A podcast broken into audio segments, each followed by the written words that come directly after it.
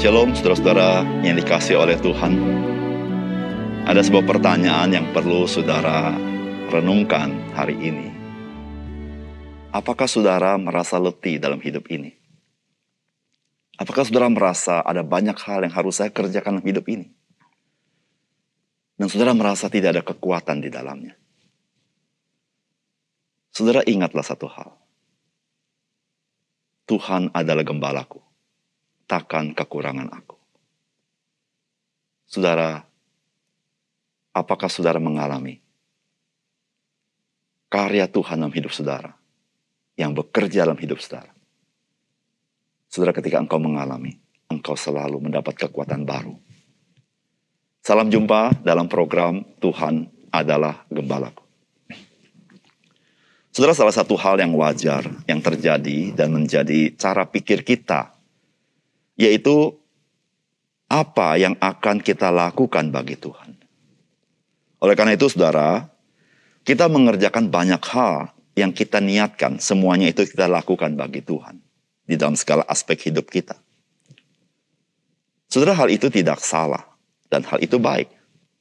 Namun, pernahkah kita berpikir sebentar dan merenungkan di dalam semua niat apa yang kita kerjakan bagi Tuhan? Apakah kita mengalami Tuhan yang bekerja di dalam hidup kita? Saudara, ketika kita mengerjakan bagi Tuhan, maka kita merindukan bahwa Tuhan melihat. Dan Tuhan menerima apa yang kita kerjakan bagi dia. Namun saudara, ada satu pertanyaan. Apakah Tuhan yang bekerja dalam kehidupan kita tidak berharap bahwa kita melihat karyanya dan menerima pekerjaannya. Saudara jangan sampai kehidupan kita semata-mata kita hanya memperhatikan apa yang kita kerjakan bagi Tuhan. Tetapi tidak terlalu peduli dengan apa yang Tuhan kerjakan dalam hidup kita. Saudara kepekaan kita akan apa yang Tuhan kerjakan dalam hidup kita Itulah yang menjadi kekuatan baru di dalam segala jerih lelah kita. Sehingga kita sadar dan tahu dia tidak meninggalkan kita. Setelah mari kita membaca firman Tuhan dari Yohanes pasal 20 ayat 1 sampai 10. Pada hari pertama minggu itu, pagi-pagi benar ketika hari masih gelap, pergilah Maria Magdalena ke kubur itu dan ia melihat bahwa batu telah diambil dari kubur, ia berlari-lari mendapatkan Simon Petrus dan murid yang lain yang dikasih Yesus dan berkata kepada mereka, Tuhan telah diambil orang dari kuburnya dan kami tidak tahu di mana ia diletakkan. Maka berangkatlah Petrus dan murid yang lain itu ke kubur. Keduanya berlari-lari bersama-sama, tetapi murid yang lain itu berlari lebih cepat daripada Petrus, sehingga lebih dahulu sampai di kubur. Ia menjenguk ke dalam dan melihat kain kapan terletak di tanah. Akan tetapi, ia tidak masuk ke dalam. Maka datanglah Simon Petrus juga menyusul dia dan masuk ke dalam kubur itu. Ia melihat kain kapan terletak di tanah. Sedang kain peluh yang tadinya ada di kepala Yesus tidak terletak dekat kain kapan itu, tetapi agak di samping di tempat yang lain dan sudah tergulung. Maka masuklah juga murid yang lain, yang lebih dahulu sampai di kubur itu, dan ia melihatnya dan percaya. Sebab selama itu mereka belum mengerti isi kitab suci yang mengatakan bahwa ia harus bangkit dari antara orang mati. Lalu pulanglah kedua murid itu ke rumah. Saudara yang dikasih oleh Tuhan, kisah yang kita baca ini adalah pada hari pertama minggu itu setelah peristiwa penyalipan Yesus. Pada subuh-subuh sekali, Maria yang disebut Maria Magdalena pergi ke kubur Yesus. Dan di dalam catatan Injil lain, ia bersama wanita lain pergi ke kubur itu. Saudara, Maria Magdalena pergi ke kubur Yesus pada subuh minggu pertama atau hari pertama minggu itu menunjukkan sebuah kerinduan dan keseriusannya untuk merempahi jasad Yesus Kristus. Karena mereka tidak sempat merempahi jasad Yesus Kristus ketika Yesus dikubur. Ataupun mereka merasa perempahannya belum sempurna. Dan saudara-saudara, pada hari sabat mereka tidak diperkenankan untuk melakukan pekerjaan itu. Dan saya percaya mereka menantikan hari pertama minggu itu, maka itu subuh sekali mereka pergi ke kubur Yesus. Namun ketika mereka tiba di kubur, yaitu kuburan Tuhan Yesus yang mereka lihat sebelumnya, yang mereka saksikan sebelumnya, sehingga mereka tahu di mana kubur Yesus. Saudara mereka tidak perlu membuka batu kubur. Karena batu kuburnya sudah terbuka. Dan mereka juga tidak perlu merempahi jasad Yesus Kristus. Karena kuburannya kosong. Saudara yang kasih dalam Tuhan. Kubur yang kosong adalah untuk melayani murid-murid Tuhan Yesus. Karena dengan demikian, kubur kosong memberikan pesan kepada murid-murid Tuhan Yesus. Yesus sudah tidak ada di dalam kubur. Saudara, apakah pesan firman Tuhan bagi kita? Saudara yang pertama, saudara Tuhan itu melakukan melampaui apa yang kita dapat pikirkan. Saudara firman Tuhan berkata, pada hari pertama minggu itu, pagi-pagi benar ketika hari masih gelap, pergilah Maria Magdalena ke kubur itu dan dia melihat bahwa batu telah diambil dari kubur. Ia berlari-lari mendapatkan Simon Petrus dan murid yang lain yang dikasih Yesus dan berkata kepada mereka, Tuhan telah diambil dari diambil orang dari kuburnya dan kami tidak tahu di mana ia diletakkan. Maka berangkatlah Petrus dan murid yang lain itu ke kubur. Keduanya berlari bersama-sama tetapi murid yang lain itu berlari lebih cepat daripada Petrus. Sehingga lebih dahulu sampai di kubur. Ia menyenguk ke dalam dan melihat kain kapan telah terletak di tanah. Akan tetapi ia tidak masuk ke dalam. Maka datanglah Simon Petrus juga menyusul dia dan masuk ke dalam kubur itu. Ia melihat kain kapan terletak di tanah. Sedang kain peluh yang tadinya ada di kepala Yesus tidak terletak dekat kain kapan itu, tetapi agak di samping di tempat yang lain dan sudah tergulung. Saudara yang dikasih oleh Tuhan, Maria Magdalena pergi ke kubur Yesus dan dicatat dalam Injil lain bersama wanita lain. Saudara mereka pasti memikirkan bagaimana membuka batu kubur yang menutupi kuburan Tuhan Yesus. Karena batu itu sangat besar. Dan karena beratnya, saudara-saudara, perlu didorong oleh beberapa orang laki-laki, setidaknya enam orang laki-laki, untuk mendorong batu itu, supaya bisa bergeser, sehingga membuka kubur itu. Namun wanita ini, yang pasti kepikiran bagaimana membuka kubur itu, mereka tidak peduli. Mereka tetap datang ke kubur itu. Namun saudara-saudara yang kasih dalam Tuhan, ternyata mereka tidak perlu membuka kubur itu.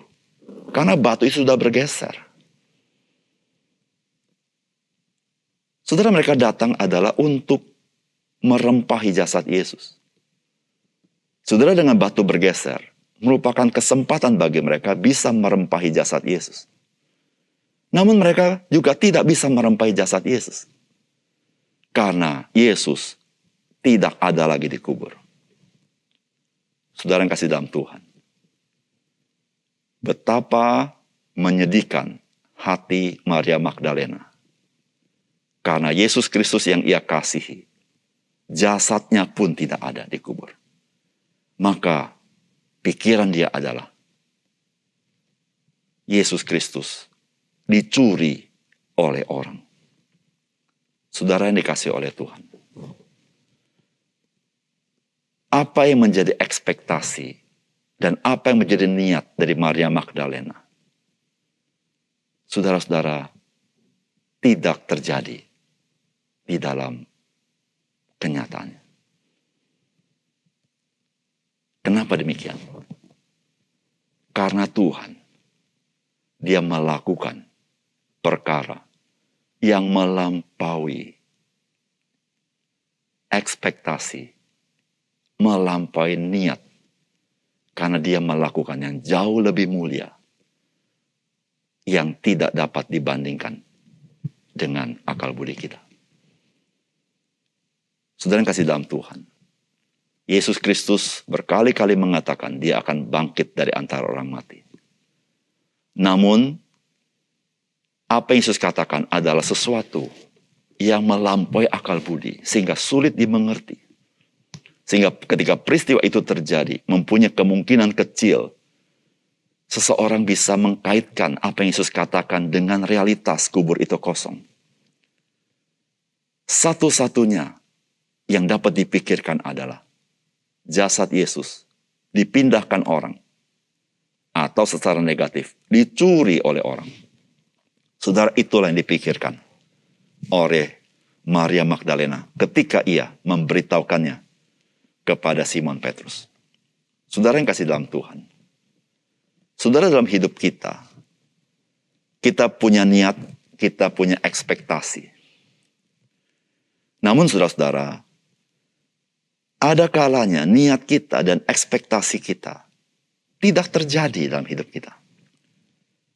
Bukannya niat kita jelek atau ekspektasi kita buruk niat kita baik dan ekspektasi kita itu bagus. Namun sering kali kita berpikir kenapa saya punya niat yang baik, ekspektasi yang bagus. Kenapa kok tidak terjadi dalam hidup saya? Saudara yang kasih dalam Tuhan. Tuhan, dia melakukan, mengerjakan hal-hal yang melampaui apa yang kita pikirkan.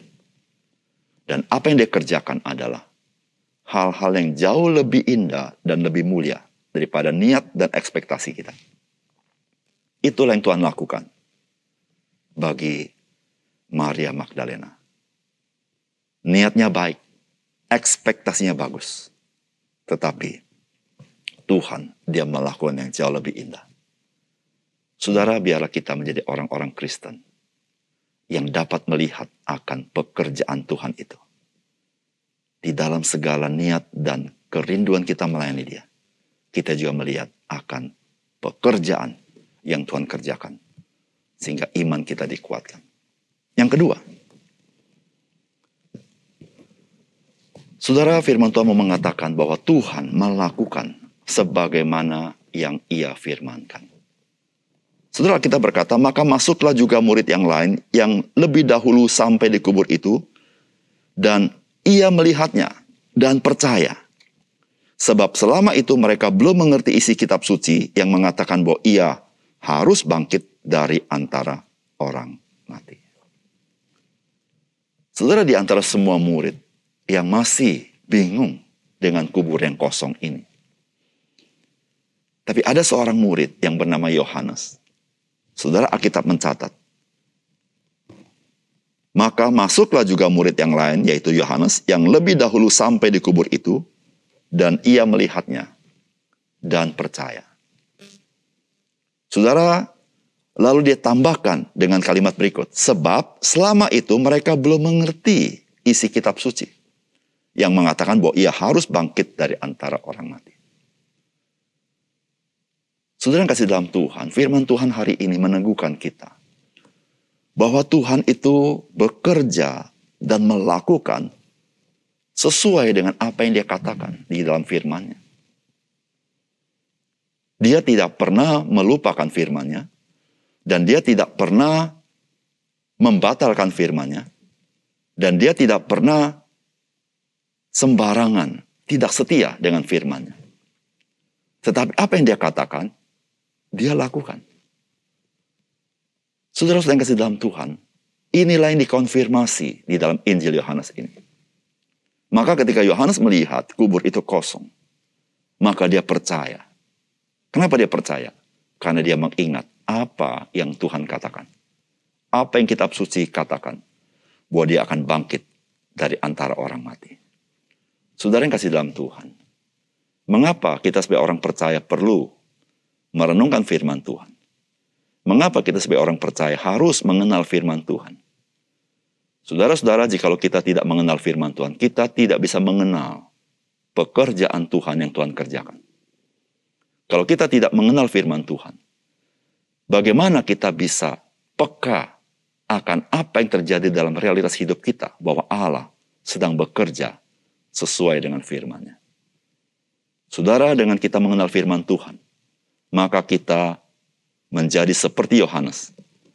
Ketika melihat realitas, maka dia mengingat dan percaya kepada firman yang Tuhan katakan kepada dia. Saudara itulah yang membangkitkan iman kita. Firman Tuhan dan pengalaman hidup kita. Itu menjadi dua hal yang mempunyai kaitan ketika kita mengenal firman Tuhan. Di situ kita mengenal Tuhan yang bekerja dalam hidup kita. Kita tidak sibuk dengan apa yang kita kerjakan Meskipun apa yang kita kerjakan baik. Namun kita punya kepekaan yang lebih indah. Melihat bagaimana Tuhan bekerja sesuai dengan firman-Nya. Sehingga kita bisa berkata, Tuhan, kasih setiamu sampai selama-lamanya. Mari kita berdoa.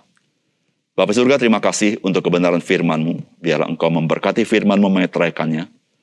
Supaya kami selalu diingatkan, supaya kami peka akan apa yang Tuhan kerjakan dalam hidup kami. Sehingga melaluinya kami disegarkan dan dikuatkan. Ya Tuhan, kami rindu dalam hidup kami Tuhan berkarya.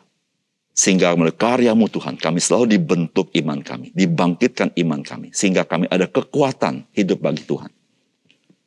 Tuhan tolong kami menjadi orang Kristen yang mengenal firman-Mu, sehingga kami peka akan pekerjaan-Mu. Dan kami tahu Tuhan sedang bekerja dalam hidup kami. Terima kasih Tuhan, dalam nama Tuhan Yesus kami berdoa. Amin.